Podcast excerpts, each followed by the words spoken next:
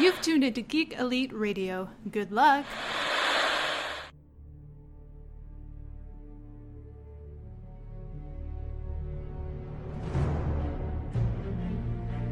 The future comes, and now my watch begins. It shall not end until my death. I shall miss no game, withhold no news, report all rumors. I shall wear no jerseys and plead allegiance to no side. I shall live and die on my webpage.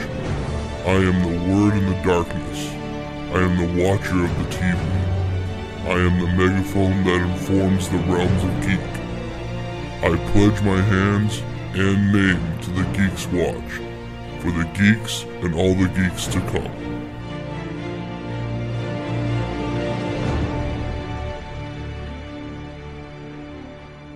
Welcome back for another shift on the Geeks Watch. We are still talking about Philip K. Dick's Electric Dreams on Amazon.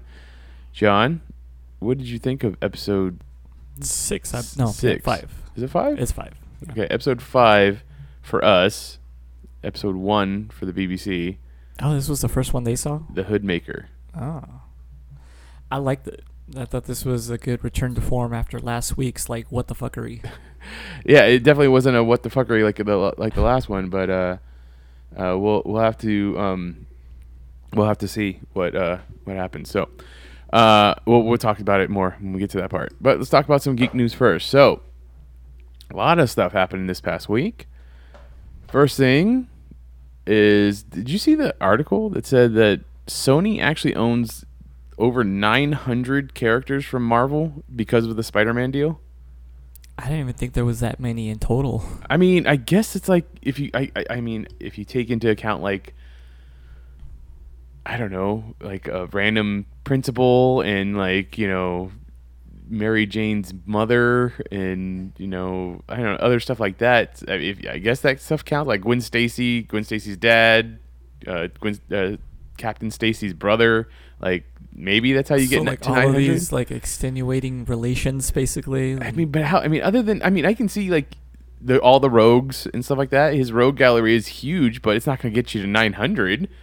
I mean, yeah, they must be talking about like, you know, if there was ever a named teacher in one of Right, Peter Parker's like high school classes, then that person now belongs to Sony. Well, with that, you know, the, they've Sony has been saying, or at least the, the how, how the headlines have been reading is that Sony is like, oh, this this character is going to get his own movie that after Venom, this character is going to get their own movie. Like, so they're going to be taking that uh, Silver and Black store uh, movie that they were going to do. They shelved it. Now they're going to split it into two, so it's going to be just a Black Cat movie and then a Silver Sable movie. We're going to have a Silk movie. We're supposed to have a. Uh, they they went. They hired a, a writer for the a Kraven movie. They uh they there's going to be a Morbius movie as we saw we, we heard Jared Leto was talking about. There's going to be a Night Watch, Night Watcher movie, which I believe was supposed to be Spike Lee directing. I don't know if that's true or not. I might have been making that up in my head. Is that Miles Morales' uncle? No, that's the Prowler. Oh, okay. But yeah, so there's just about everybody is getting a movie in the Spider-Man universe over there at Sony, except for Spider-Man. How do you feel about that? Well, I mean, you don't want to bite off too much because then you just have a lot of glut and low quality movies. I mean, if they made them direct to video, that probably wouldn't be so bad. Like maybe something more Netflix style. Uh, oh, okay, I guess. I can't imagine how interesting a Silver Sable movie will be. As Uh, much I as I'd like to see somebody wearing that chrome bodysuit, international mercenary. I mean, it could be interesting. I mean, guess. Le- Leon the professional. That's a he's a hitman. It's kind of the same thing as a mercenary. yeah, but he's not a sexy white-haired lady though. So wouldn't that make it better? in theory, but I don't know. All right. Uh, I I don't know. I just think it's it's hilarious, and I think I obviously think that it's it all depends on whether or not Venom does well or not in the theaters. So October c- comes around, everybody goes sees Venom. We're gonna see more Sony Spider-Man movies. If uh, it doesn't do well, maybe they'll be like, hey, you know what, Disney, would you like to pay us for these characters back?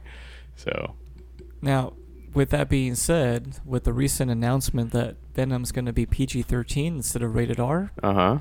uh, do you feel like that might have any effect on its box office performance? I honestly don't. I mean, I think the people that love Venom are already we're already going to go see Venom whether or not it was R PG-13. PG-13 allows you to get uh, you know, 16-year-olds to go see the movie too, so if anything it's going to help the box office. I I I don't Look, I like Logan. I like Deadpool, but did those need to be R-rated? I don't think Logan did. Deadpool mm, it's ar- it's arguable, but I really don't think Logan did. Well, Logan didn't need it for the language. If you were going to do it for the violence, There should have been more violence than if, the, Yeah. if they were going to do it for the violence. Like, yes, you got to see him stab a dude through the head, but it wasn't all that graphic. No, and I think there's like a blink and you'll miss it shot of boobs in one part early on, so I mean that also kind of justified it right there. But there could have been more. It, it- yeah, exactly. There could have been more. So I, I don't know. I don't think the Venom because it's. I mean, what we saw from the trailer so far, like the there's that one part where he's in the bodega and he's holding the dude, and I guess we're supposed to assume that he chews on that guy or swallows yeah, him whole like or just lets him go. his face or something. Yeah, so- like, that could go any number of ways. Yeah, I don't know. It'd be better if they just cut to something else and it's just left to us to wonder like did Venom like make out with the dude or kill him? I don't know. It's better to just leave it ambiguous. So we'll we'll see. I, I don't know. I, I don't know how it's going to affect the box office. I, I definitely think that it's it's a a decision for their benefit in the future.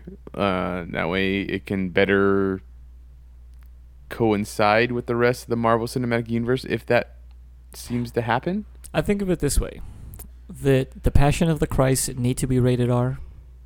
I don't know. I never saw it. Well, I did, and Okay. it definitely didn't need to be rated R. but it made all the damn money back then. It was, did, like, but that's because one. people were like, you know, it's okay. You can see this brutality because it's Jesus. You know, I feel like that sends exactly the message that they did not intend to. Is that, oh, we can justify bloody death and violence as long as the I'm pretty sure that's exactly what Mel Gibson was in, was intending when he was making that movie. It's like as long as it's it's meant to be wholesome, you can get away with anything. It's teaching you a moral. Yeah.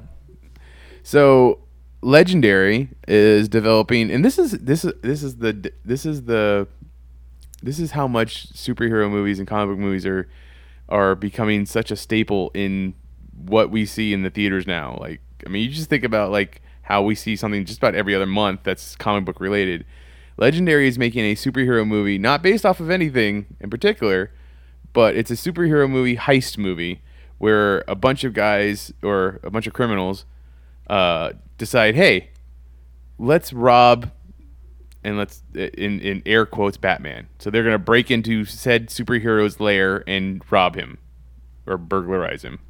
So uh, it's going to be helmed by the filmmakers that made a uh, untitled heist project called Bad Day for the Cut, which apparently was very popular. So it's untitled, but it has a title. Uh, yeah, untitled. Wait, say, no, it has closed a deal on a un- untitled heist project from Bad Day for the Cut filmmakers. Sorry, Oh. my bad. I read that wrong. Anyways, what do you think about that? What do you think about a, a superhero heist movie or a heist on a superhero? I'm more interested in the fact that it doesn't sound like it's based on any pre-existing property. Okay. Just the idea or the conceit of superheroes, kind of like Chronicle, for instance. where that Chronicle could be or- seen as like a superhero origin story. or Unbreakable and Unbreakable uh, was Hitchcock based on something? No, Yeah, Hancock. Hancock was it Hitchcock. Hitchcock. It's like Alfred Hitchcock. Oh, you know, he's based on The his birds. family. Uh, no, yeah, I don't. I don't believe that Hancock. Yeah, nothing springs to mind. so. Yeah, so uh, yeah, I mean that's that's the next big thing is you know incorporate the superhero idea, but then just start throwing in your own original stories around it. Yeah, but you want to make sure you don't get things like my super ex girlfriend.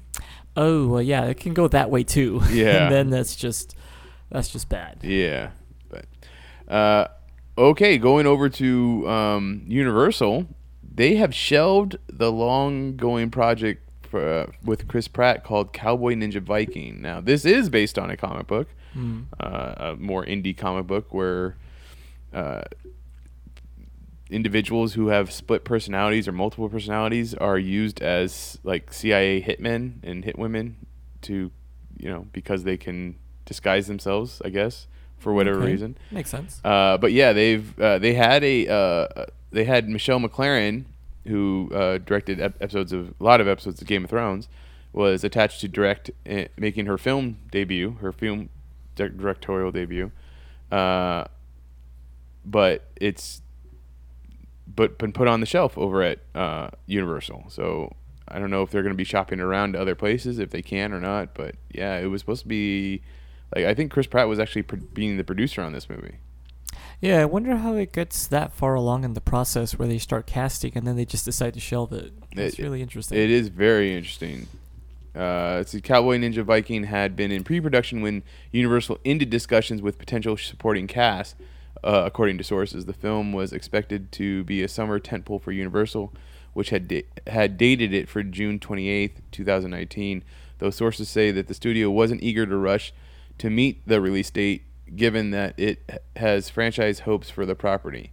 So, I mean, that and this is all from Collider, if you want to look it up. But yeah, so they're not canning it; they're just kind of putting it on the back burner. N- no, uh, from what I understand, they did. They they ended the discussion. So would this mean that they uh, potentially Chris Pratt could still get it made somewhere else? Yes. Oh, okay. Yes, but I mean that would, since they were already into pre-production, and if, I, if they went somewhere else, they would. I would assume that stuff would have to start over again. So then uh, it would be a, a later release date Mm. after that. Uh, Hasbro, did you go and see the 2017 Power Rangers movie? I did not.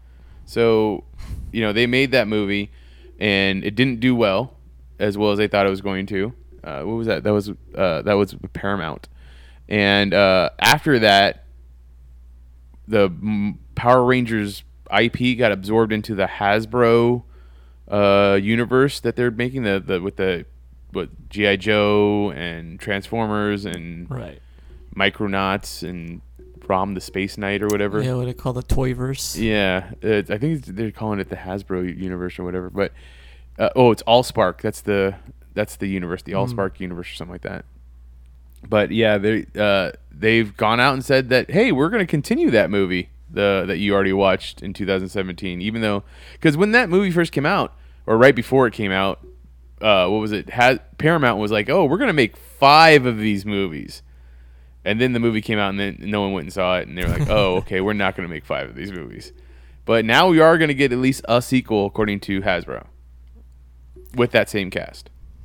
Well, I I haven't seen the first one. I've heard mixed reviews. Some saying it was fine. Other people saying it was horrible. Uh, Fine or horrible? That's you don't get a good or great or anything. That's just fine. It's, it's meh or blah. Uh, I would say I was in the meh. I was just like, okay, it's it's what it was. It was it's fine. thing. Yeah.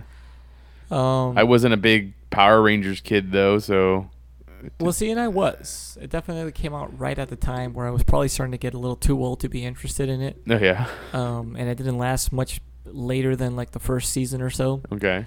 But I really loved the whole, you know, the five teenagers and With know, attitude. fighting. Yeah, using martial arts and dance moves and gymnastics because Mhm. they each had a different whatever skill.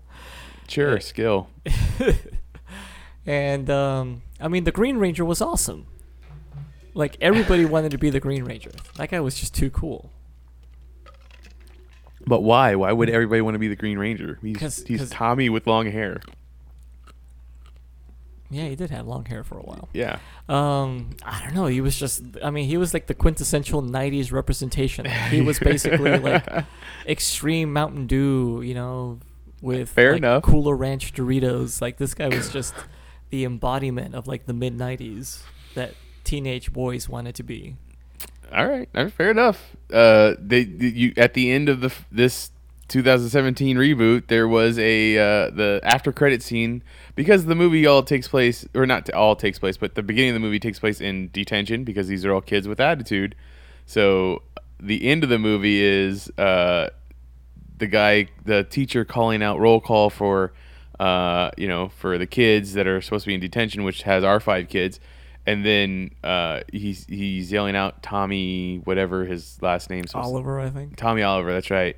And it's just an empty seat with a backpack slung over it. So, you know, everybody's like, "Oh, Tommy was here," but we, we obviously they never cast just anybody. haven't cast him yet. yeah, yeah. So And like it follows with like the original series. Uh, Tommy gets his powers directly from Rita, and if I remember correctly, I think they tried to set that up where, like Rita actually has the dragon coin, and that's why she has that slightly greenish looking armor. Oh, you're talking about in the movie? Yeah, Oh yeah, yeah. She was the she she was the Green Ranger. she was the Green Ranger. Yeah. Yeah. and she's gonna pass that on to Tommy to work for her. I would assume, yeah, because at the end of the movie she gets defeated, so she probably drops her coin, and the, you know Tommy probably comes along and picks it up. I, I don't know if they'll go as he's an agent of her like they did in the original series. I would imagine, yeah, that they would have to fight him maybe. and and then by the end of it, like he joins their side, and uh, oh man, I just imagine a modern looking dragon Zord would be so badass. I think that was the, one of the big problems though, is that people didn't didn't like the way that the new Zords looked. Oh well, yeah, they looked like crap. They looked like Transformers. So why why would the new Dragon Zord look cool? Well, because it could be an uh, ability or uh, a way for them to like retcon the look of the things. You know, like they're they look amorphous enough that they could be like, oh, they've been updated. This is how they look now. Like give them a more streamlined, you know, All right, fair, fair enough. Uh, Spider-Man: Far From Home, which is going to be out next June, I want to say. Uh, they have added Samuel Jackson and Cobie Smulders to the cast, so Maria Hill and Nick Fury, not respectively. Um, I'm glad you pointed that out. yeah. Uh, from everything, it sounds like that it's being because it's being filmed right now. It's saying that because this movie is supposed to take place over in Europe for whatever reason. Like it sounds like this might be more of a Spider-Man spy film for some reason. Like Maybe. a European spy He's film. working for Shield. Yeah, maybe whatever. Shield gives him some kind of weird assignment to, to do, so that Yeah. he, and he's like, oh, okay, sure.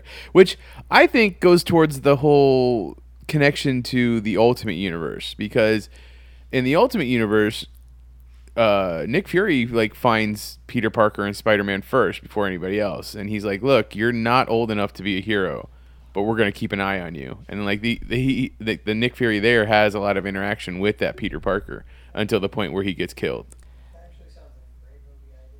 right? So I mean, it, it could, it would. De- I think it would definitely. It, it could definitely work out if they decide to go that way. Because I don't think Downey's supposed to be making an appearance in this movie, Probably not. Prob- I mean, it probably would be doesn't- past the contract. and probably doesn't survive after Avengers four. But that's just me. I'm sure he's not gonna make it past Avengers Four. I think he's gonna get sent out. Yeah. Be kind of cool though. Maybe um, you know what? One of my favorite. Well, I don't know if I could say this is one of my favorite movies, but a movie that I remember from my childhood was the Hercules movie starring Lou Ferrigno, I believe, Okay. as Hercules. And at the end of the movie, Hercules ascends to the heavens and becomes a constellation for like all of his great feats that he accomplished.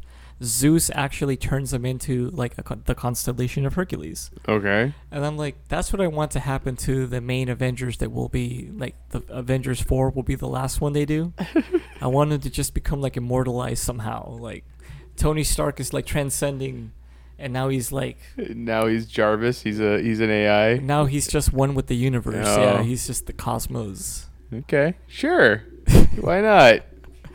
I mean, stranger things have happened in Stranger things have happened. Actually, uh, in the MC2, a little short-lived uh, Marvel comic where they did like an alternate version of the future, where it started off with uh, Spider-Man's daughter, Mayday Parker.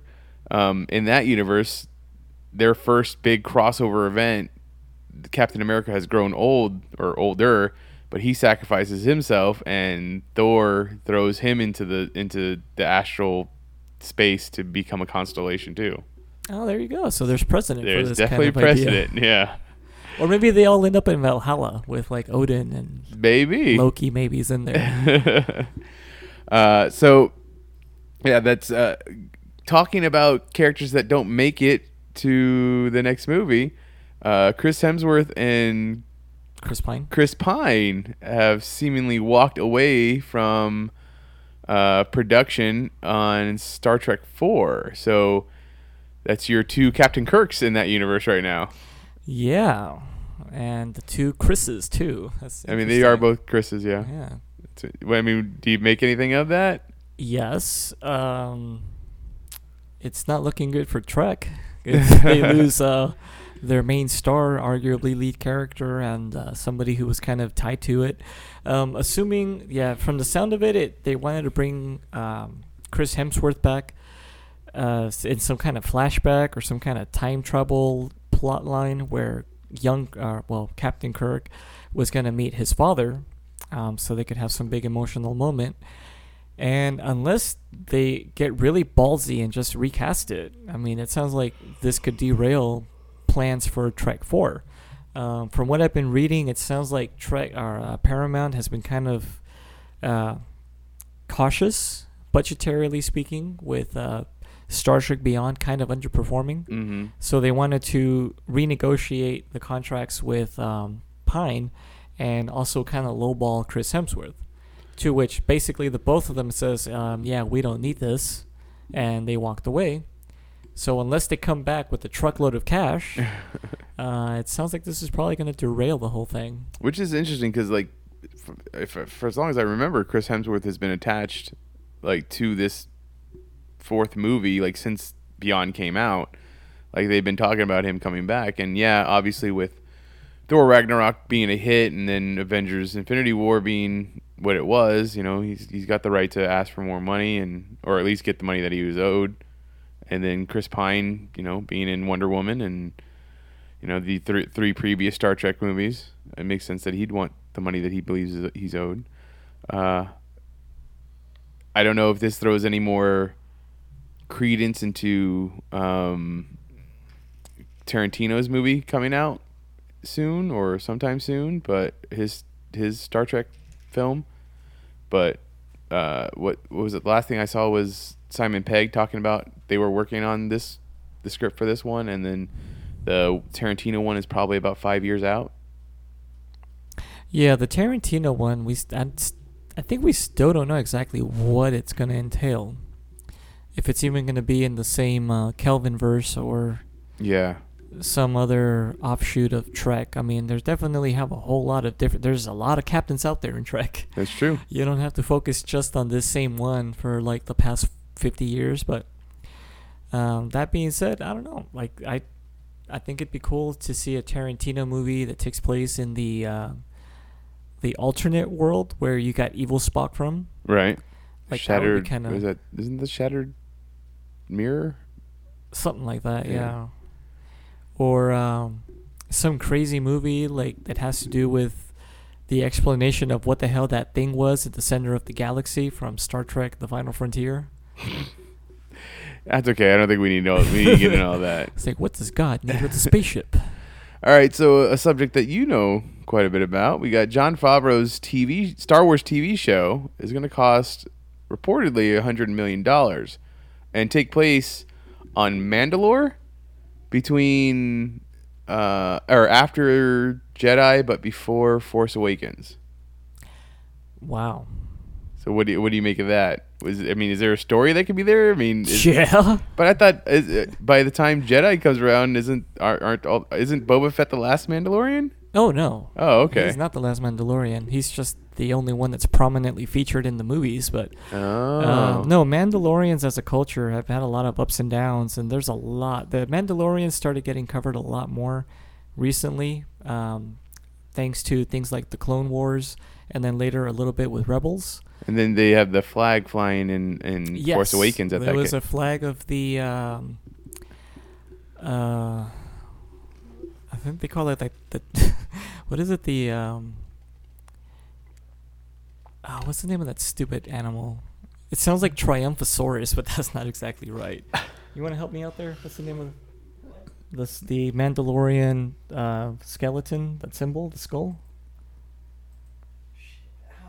It's, I I knew at one point too. I just knew that as like the symbol of like bounty hunter. yeah, it's like the Epic Saurus or something like that. It's a really stupid name. But So anybody that's listening, if you know the the name of the animal that's featured on the flag for the the Mandalorians Yes. is uh, we we'd love to know that. So yeah, there you go. It'll hit me as soon as we're done recording. Probably. yeah. But Well, a hundred thousand dollars for a show Hundred like million that- dollars. or a hundred million. Yeah, hundred thousand. What am I thinking? it's not a Tesla Model S. I mean, I would assume that each it is probably going to be ten episodes long. So then that what that puts you at what ten million dollars an episode. yeah, that's definitely a very good start. That's Mm. like Game of Thrones money right there. Yeah, that period leaves a lot to be um, to be examined. Mm. So the fact that they're going to start doing that, and the fact that it also takes place between Jedi and Awakens, hmm that's a 30 year gap that they have a lot of wiggle room to start telling some stories about what's going on. So then, okay. Uh, I just had what I was going to say. Um, if it's taking place between those two points, and oh, we're f- we're focusing on Mandalore. Uh, I mean, do are we going to be focusing on Boba Fett? Is he is he going to be a part of that? Oh, it's a mythosaur. A mythosaur, all right. Yeah. But uh, um, yeah. Well, that's a very good question. because but basically what I was trying to get to is because everybody's kind of clamoring that hey, we don't want more Skywalker saga stuff. We want other parts of the universe, right? right. So if it if it involves Boba Fett, does that mean we're still tied to the Skywalker saga? Not exactly. Even though Boba's pretty much tied to the Skywalker saga at this at this point in the six movies. Well, he was only very tangentially tied to the Skywalker saga through Han Solo, Right. and it was more to do with, um, you know, because he was a bounty hunter that worked for Jabba the Hutt and briefly for the Empire. Um, but he really does have a lot more stuff going on um, with like the bounty hunter guild. There's a lot of rivalry between a lot of the bounty hunters that you see in Empire Strikes Back, uh, particularly between himself and IG-88 and Bossk. Uh, I mean, you can do a lot of stuff just between them, and there's been some really cool books that detail just the uh, the goings on between them. You know, usually competing for the same bounty, or um, in many cases antagonizing each other. Uh, one of my favorite character moments in almost anything was one time when Bossk thought that Boba Fett put like a bomb in his spaceship, and it turned out to just be like it wasn't a joke, but it was like a distraction, Mm. and just the writing of how pissed off Bossk was at the thought that like this was kind of just like a really really bad joke made him wish that it really was a bomb because it made him so angry and embarrassed that he just wanted to like you know kill him like right then and there but he couldn't because well there was no no way to but Mm. it was really fun there's, there's some cool antagonism with those guys Okay, fair enough. Well, there you. I mean, that's. I guess that's what's being reported is going to be Jon Favreau's TV show. If uh, i'm more optimistic about that than i am about the next star wars movie so that should say something about that is that's weird. how much Wait, more that beca- sounds. is, now is that because you you trust or like Jon Favreau more than you like J.J. Abrams, or just because of uh, where the franchise for the next movie has been going? more about that Okay, i'm not so thrilled with where uh, Rian Last Johnson. Jedi left us behind, and this is something that sounds more like what I want to know about. Like I Mm. definitely want to start getting caught up with what happened in that time frame in the new canon. Um, they might even explore whether or not Boba Fett is even still alive. We really don't know that for sure in this new canon. There was hints of like uh, Boba Fett style armor being found in one of the recent books. Um, in like the deserts of Tatooine, they said they found some some armor with like acid scoring on it that looked like it was vaguely Mandalorian. And I'm like, well, that sounds like it's vaguely mentioning that Boba Fett either was like spat out by the Sarlacc or maybe he clawed his way out and ditched his armor because it was all damaged. But we don't know. Okay. So th- this could be a way to start introducing that. Fair enough. Uh, all right, over at Showtime, the Halo TV series that's being developed. Um, say they they said that it's not it's not going to be a direct adaptation from any one particular Halo video game, but it will star Master Chief. So, do you play Halo? I used to. Okay. Actually, that's not true. I still occasionally revisit it when I have the nostalgia banes. I think I've played one Halo game my my whole life. The the co- the, mo- the most that I've ever been exposed to Halo is Red versus Blue. which is um yeah that's i mean it's tangential but it's definitely It's not definitely- the no, story the same story Not at all.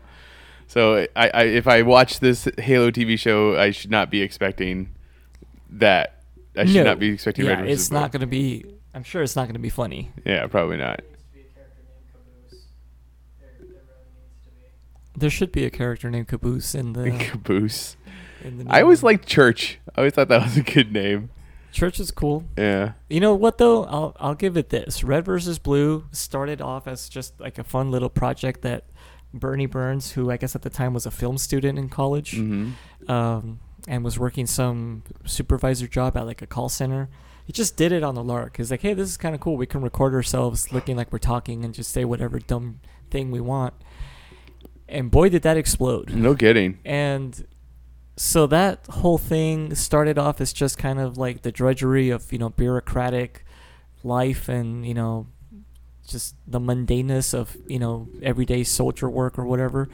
And then it evolved into something else. It actually got way better when they got a dedicated animator that could actually do custom animation for it rather than just a game engine. Right. And then uh, they And that- got I would more- assume they also got the like rights from Halo or Bungie to be like, hey, yeah, you can actually use these. Well, sort of. That's actually an interesting story. They talk about it every so often that they never had like a full-on agreement. Sony or uh, Microsoft just kind of said, um, "We're not too sure what you're doing, but it seems to be working, and it's free publicity for us. So basically, you can keep doing it until we tell you you can't." Well, But I mean, they're making a lot of money off of it. So, Yeah. I mean, was it uh, Cockbite? No, Cockbite, uh, Rooster Teeth. Rooster Teeth. Thank you, I mean, that's that's what it represents, Right. but they call it Rooster Teeth. Rooster yeah. Teeth, yeah. Rooster Teeth is. I mean, it's a pretty big entity in the in the geek culture. So It is. It's really grown. As, as a matter of fact, I think for one of the later seasons, they a- of Red versus Blue, they actually had Elijah Wood come and do a guest voice, oh, and uh, they're close friends with the Barenaked Ladies. So like one of those dudes does a lot of work with them as well. okay. And uh, there's a new show that they're working on too, because they are also branching out into live action. They've had a couple of movies made now. Yeah, that Laser Team or whatever, right? La- yeah, Laser Team. Yeah. yeah. Which wasn't the greatest, but for like a couple of dudes that like aren't professional filmmakers and all of basically it was made by all their friends. It's Right. pretty good actually. It was like it's not bad. It's definitely it was it was on it's it was on YouTube Premium for a reason. yeah. So, uh, all right. Well, I mean, is that something you're gonna watch? Well, it worries me that it says that it's not based on any particular game. Um, the games after Bungie kind of sold the rights to Microsoft kind of took a dip in quality as far Mm. as story's concerned. I mean, the graphics keep getting better and better, but the story just keeps getting shallower and shallower, even though they have a wealth of lore to dig through. So I'm kind of worried what that means for what the stories will be like, if especially if they're not based on any of the original games. I mean, there's so much you could focus on. The fact that they mentioned Master Chief will be in them leads me to believe we probably won't be dealing too much with Forerunner history. Um, uh, that being said, I kind of hope that they do delve more into the lore stuff because that's what really makes Halo interesting. I mean, the locations are really cool. Uh, the politics with the Covenant, the whole religious philosophy about what's going on. So, how do you do the show with Master Chief in it when Master Chief doesn't talk? He does talk. He, uh, he does. I thought Yes. he didn't. He he's not like Gordon Freeman from Half Life or the Doom guy or some of these other characters. During the regular game, Master Chief does not talk because you are the character. Right. But during cutscenes, he'll have conversations with other characters. Oh, okay. And in the books, he's um he I mean him and his other squad of Spartans definitely banter with each other and they all have different personalities. Master Chief is one of the more stoic characters for sure.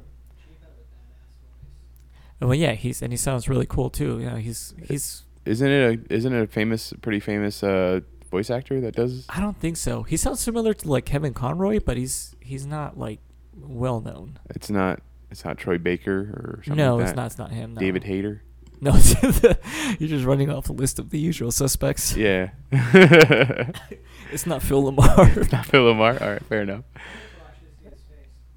Yeah. That's a good question. Master Chief is famously like So then maybe you just get a stunt guy to, to wear the, the costume, and then you have the guy who does the voice do the voice though. You definitely could do that. I mean, why not, right? And I mean, you wouldn't want to look at them anyway, because the way they describe their their um, genetically augmented bodies, they're basically bald albinos with really like just years of facial scarring from combat wounds, and yeah, they're not attractive. So the the guy who plays uh, Victor Zsasz on on Gotham. I don't know if you've ever seen that show. I haven't seen what he looks like. I only remember the one from Batman Begins, and he didn't look that impressive. No, no, no, no. The one that yeah, the one in Gotham is exactly what you described, but like not muscular. Oh no, yeah, these guys are like behemoths. No, you should see a show called Banshee then, because there's a behemoth albino bald dude in that that Ooh. that tries to attack or does attack the main star in prison and stuff. So, and, And, he I shall up call him Master Chief. There you go. Fair enough. Uh, all right. So uh, over in Warner Brothers, they are making the Birds of Prey movie. They have picked a villain for the movie. Uh, it's going to be Black Mask, one of Batman's biggest villains. I think it's interesting that they went with Black Mask because he definitely is a he's one of those villains of Batman's It's like this is what could have this is what Bruce Wayne could have became if he didn't become Batman because he's got a very similar um, backstory Black Mask does. So it it, it kind of makes me think like hey the Birds of Prey are going up against Batman kind of thing. Like he doesn't have the ninja capabilities like that, but he he is ruthless. So it's basically evil Batman. Yeah. Yeah, I guess. So who were the birds of prey exactly that'll be going up against them? So the ones that they've announced is going to be uh, there's going to be well Harley Quinn's going to show up because it's Margot Robbie's movie. Yeah. Uh, Black Canary, um, Cassandra Cain, who pre Flashpoint was the the latest Batgirl, Mm. but post Rebirth she is called Orphan. She is still the daughter of Lady Shiva, and uh, and uh, uh, and, uh, used to be assassin, but being reformed by Batman, kind of thing. Okay. Uh, Renee Montoya, who is the detective, you know, at one point pre Flashpoint, she was uh, the Question also, but I don't know if they're gonna do that here or not. And then the, there's one more that they were oh Huntress, so Helena Barton, Bertinelli, and actually it says Helena Bertinelli, it doesn't say Huntress because once again pre pre Flashpoint she's the Huntress. Post Rebirth, she was an agent of Spyral Is this one gonna or was Oracle? that New Fifty Two? It's not going to have Oracle, and it's not going to have it's not going to have Barbara, Barbara Gordon at all, which is so weird. Yeah. but that's because uh, Batgirl's supposed to be getting her own movie. ah. So, I also think that it's going to have a, a tie-in with uh, Gotham City Sirens Oh. at some point. So Yeah. you're going to have the B- Birds of Prey, and then you'll have the Gotham City Sirens, which is Catwoman, Harley, Ivy. and Poison Ivy. Yeah. So, so that who they get to, to play Black Mask, I think is going to be the biggest or the biggest decision for that character. Seth Rogen. That's not going to be good. You know, I just looked up his backstory. They're probably going to need a, a really serious actor. They're going to definitely need a serious actor for him. Yeah. Uh, Benedict Cumberbund. staying staying in the Warner Brothers movie universe, uh, they announced that they're going to have Supergirl as a movie. Now, this I think this is interesting because you know, for the longest time, there's the whole if there's going to be a TV show about the character, you know, there can't be a TV show about the character if they're going to make a movie. So, Mhm. like, you know, the Suicide Squad TV show got pulled because they were going to make the Suicide Squad movie. Obviously, they allowed the Flash TV show to keep happening, even though they're going to have a Flash movie because the Flash TV show was already popular. Supergirl TV show is is somewhat popular, and now they're going to have a Supergirl movie. Uh, they they picked a writer. Uh, it's Oren Uzel or Uziel, U Z I E L. Uh, I believe that Oren wrote uh, 22 Jump Street. So if you go off of that, you know, maybe we're doing a little bit more comedic. But that's kind of be it's to me that's kind of what I feel like the DC movies are doing now. They they want to do more comedic stuff. Uh, let's see. He's known as well for Mortal Kombat, 22 Jump Street, The Cloverfield Paradox, and the in production of or the the production of the Sonic the Hedgehog that's in production right now. That's what I was trying to say. Hmm. I'm not too terribly excited by that. but, um, I mean, I'd love to see Supergirl. Um, I, I, as as bad as it is, I love the 1980 Helen Slater. six version. Yeah, Helen Slater. Oh man, that was like formative for me right there. And, like Helen Slater, Supergirl. Do you have through the, uh, well? Speaking of that, because I can't think of anybody other than Melissa Benoist right now for Supergirl. But do you have a, a idea of who you, you would think would make a good Supergirl in the movie? Alexandra Daddario. Okay, that was pretty quick. Yeah, I want to see her in everything. Actually, I would love to see her more as Satana. To be O- honest. Okay, I can see her as Satana. Yeah. Um. I'm trying to think who would make a good Supergirl, because it would also have to be somebody that could do a good Power Girl. But she doesn't necessarily have to become a Power Girl. No. Well, then I just want to see a really good Power Girl, regardless. For reasons. For reasons. Yes. Uh, fair enough. I need this. I just assume that whoever they pick has got to be like an early 20 that can pull off a late teen. Like, I, I would think they're going to go that age. Maybe Yeah. they go a little bit older. and I'm far too old now to know who's like young and hot right now. Right, exactly. I don't watch any of the Nickel, Nick shows or Disney Channel shows that would have those up and coming actresses. So, I, I, and so I don't know. It could be, in, yeah, no, probably not her. Uh, and then last story, last story I have to talk about is the Russo brothers. They went on uh, the Avengers Twitter and answered uh, tweeter's question. uh, it's a Cody or at Strange Code 18 said, "Now that the Soul Stone has been taken, is Red Skull free to leave Vormir?" And uh, the Russo brothers answered, "Red Skull is free to leave Vormir, and he is also free to pursue his desire for an Infinity Stone." So, I mean, how does he leave that that planet? Do you think? How would he get away from that planet? Well, he seems like he's pretty incorporeal now. Like he's like a wraith, basically. That's that's true. I didn't think about that. Maybe he maybe when he uh he picked up the time uh the space uh the, well the tesseract Okay. maybe it infused him with a little bit of power and now he can kind of use that a little bit.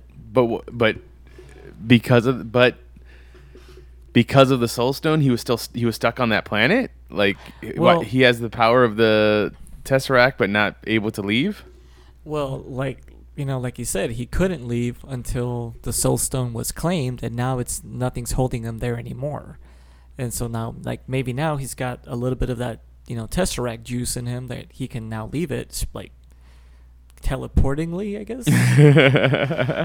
And maybe. um, i don't know. I mean I, that's interesting for them to throw that out there.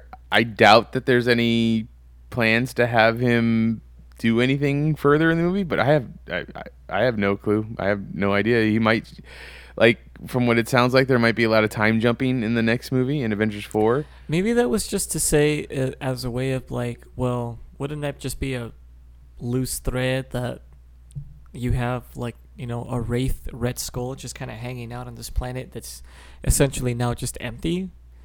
And they're saying, "Oh, well, like he can leave now." And that's just to say Yeah. he can go and technically he can go and do his own adventures now. Yeah, that's what I was saying. I'm, uh, I'm saying they're they're just giving out an answer. It doesn't mean that they're they're actually going to use him or anything like yeah. that. Exactly. However, I could see that with the the idea that there's a lot of time jumping happening in this next movie, that you could have a scene where you're going to go back into Captain America's timeline, and he's going to be fighting the Red Skull again in, in World War II. Like flashback. Yeah, like a flashback, or or or uh, literal like someone's traveling through time, and just goes and sees it. Dude, the next movie's going to be so nuts. It, I think it will be. Yeah. I think it's gonna be crazy. So, um, yeah, I, I, I, I, I'm still excited for the movie. Yeah, I want. I'm. Yeah, definitely see it. Yeah, there's no question there. Uh, all right, that is all the geek news that we have to talk about today. Let is let's get into our episode of Electric Dreams, The Hood Maker. I don't know about this episode. Like it wasn't all the weird, you know, craziness that the last episode was, but like certain things didn't quite make sense to me. See, and I really like this episode. Okay, I, it's not that I didn't like the episode. I just don't understand it. Well, let's uh, let's get into it. What is it that you have questions? Well, on? first thing I want to say is I, I I love the fact that Richard Madden was in it. I thought he was great. oh yeah, Or uh, Robb you know, Stark. Robb Stark, yeah. Um, other than that, the, the like the the the actress that plays um Honor, Mm-hmm. like she looks so familiar, but I did I looked up her IDB, and I didn't see anything that I noticed her from or I recognized her from. And then Richard Madden's like uh boss in the episode, uh like she looked familiar to me too, but she was like in maybe two episodes of Doctor Who, and I still don't I don't I couldn't picture who she was, but I thought it was I thought that was interesting. So, okay. I guess the biggest thing, one of the biggest things for me is, you know, at the end of the episode when uh, it's revealed that Richard Madden's character has this ability to block out telepaths, uh, she gets all upset. But I don't understand why she's getting upset. He, it's just ability that he has. I mean, why should she be upset about that?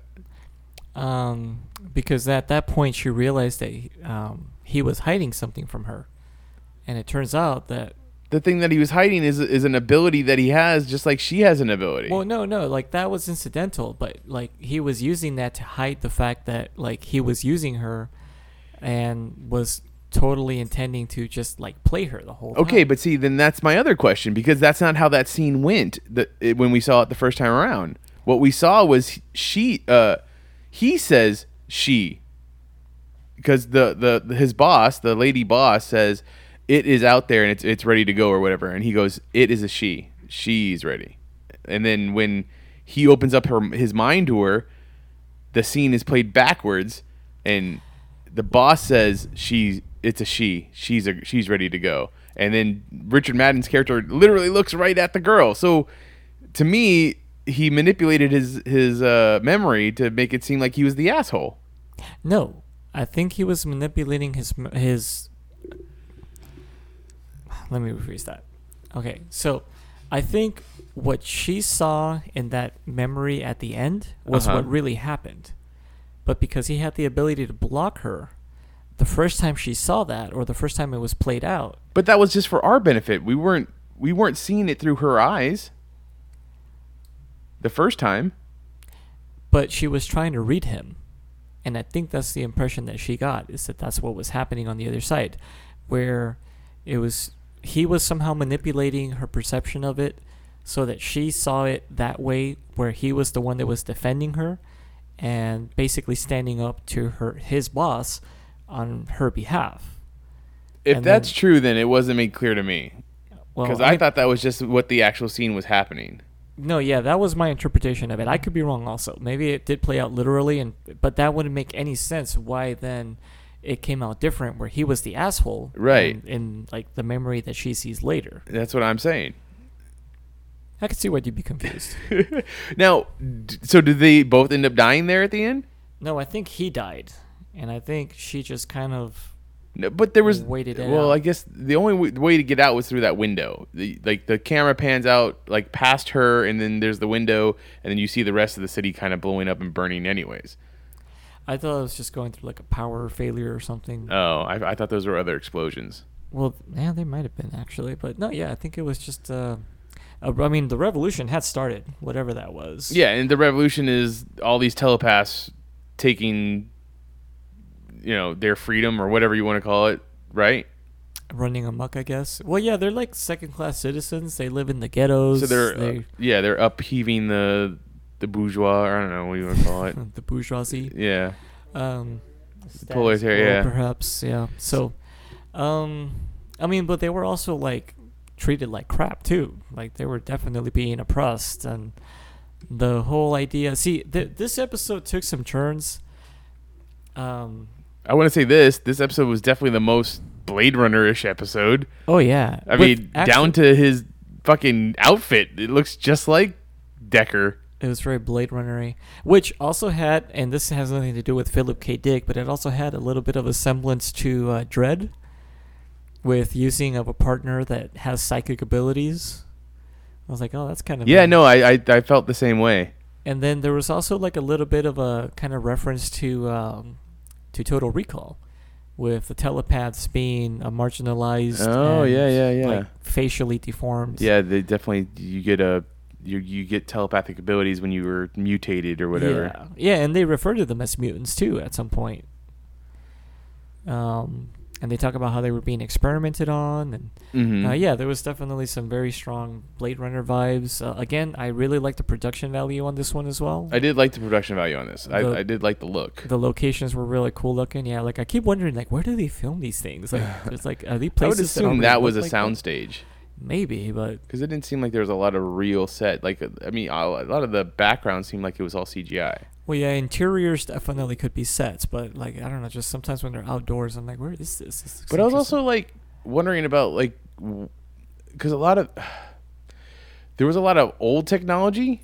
So is this supposed to be in like a alternate timeline kind of deal? Because it's definitely not the future.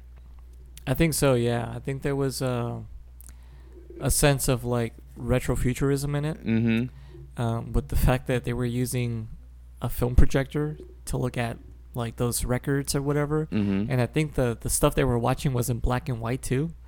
I'm like, man, this is really quaint. But at the same time, it also feels like, yeah, like like yeah, like it's not quite post-apocalyptic, but there's definitely some kind of issue with like maybe resource management or something. Because uh, the places where they live, it looks like it's just like stories upon stories of buildings kind of stacked on each other and that big thing that we see at the end like i couldn't tell if that was just like a hillside kind of environment or if Right. it was like a large kind of tree looking Yeah. city I felt like it was like uh, like bringing up Dredd. It's like uh, you know, oh like a mega city one type building yeah, exactly. That's what I felt like it was. Uh, with um, so are in the middle of the episode when they go to save that one telepath because she honors being called by her, like that dude was being set up, right? i believe so yeah Yeah, That's they what it made it like. seem like he was the the criminal in the whole thing, but he she had taken over his mind. yeah So, I mean, what was the okay? So then, what is the what's the beginning riot, and then the ending of the movie have to do with each other? Because the beginning right is all about wanting the telepaths to be gone or not be used on them, right? right So where I mean, whose rights are we is is that's being impeded here? Like both sides?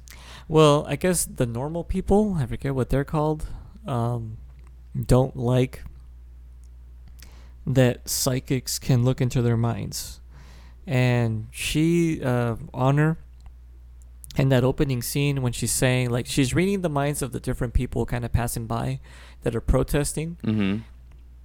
and she's calling them out like oh this person's just frustrated and uh, doesn't know how to take it out. So this is like the cause that gives them like some sense of purpose. Oh this person's only here because their boyfriend is here and they don't really know what's going on. And like so on and so on. So that's one of the reasons why those people are pissed because there's people out there that can do that and as we saw the way that she used her powers on that one guy that they were interrogating later like she like violated his mind like really bad like Mhm. like he looked like he was traumatized afterwards from Mm. all of that Bringing up the fact that he was attracted to his mother and stuff. yeah, like his whole Oedipal thing, and then like, then on the other hand, you have the other guy, uh, the older man that was at like that brothel, I guess, or some weird place where he was forcing or paying the that one psychic to re to like recollect his dreams for him, and it was like this horrible dream too of like hurting or raping somebody, and um, like he was getting off on it. I was like, yeah, that's that's the good stuff. That's what I was dreaming about. Yeah. I'm like, that's crazy. And I guess it was all basically like just a power struggle of like these people have power, but they're trying to get oppressed by the ones that don't have the power because they don't like how powerless it might make them feel. It just became like too much. It was like basically a melting pot that, you know, you have two clear sides and eventually one side's going to break and, you know, fight back. And Mhm. that's essentially what happened. So then you also have uh, the quote unquote hood maker, the the guy who's making these hoods that uh, essentially block out the telepath's ability to read read somebody. Yeah. But he was also the head of the program that created Richard Madden's character's abilities. Yeah, well, they were experimenting on. on I guess they said that they were running like two experiments at once. One to see how they could use psychic ability, and another to see if they could block it or whatever. So he just ended up being on the other side of it. And the thing was is that he kept saying, "Oh, he's the weapon. He's the ultimate weapon against you." It's like it's not a weapon. It's more of a defense, right? It's not. I mean, how do you use that offensively? I think it was basically just that. It was just to show that they could. But see, it seems really self defeating. It's like, I'm going to make a sword, but I'm also going to make a shield. And now I'm going to put them against each other. I mean, like, well, then clearly you shouldn't be making one or the other. just focus on the one. Yeah. Uh, so then I guess the big question then at the end is the does Agent Ross, which is Richard Madden's character, does he actually love honor?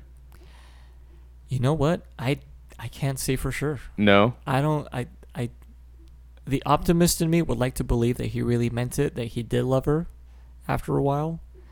Um, but I can't blame Honor for not trusting him after all of that that went down. Because, I mean, he basically flat out lied to her.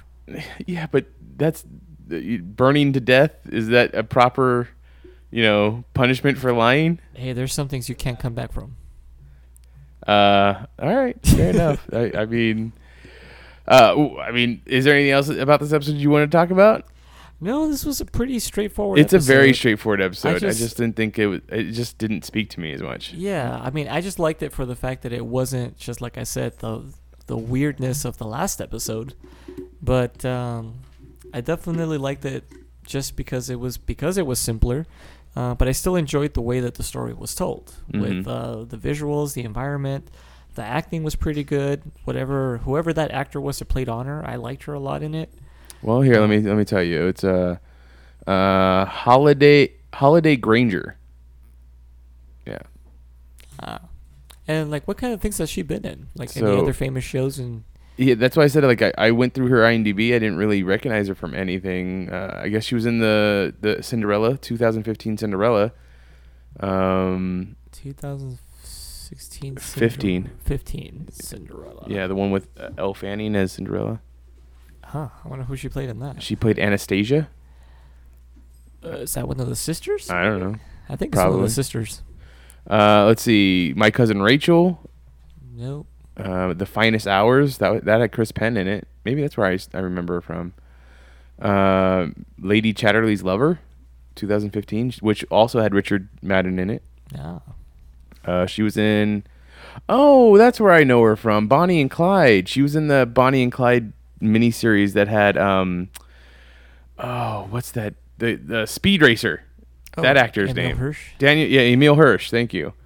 Uh, she's in the Borgias.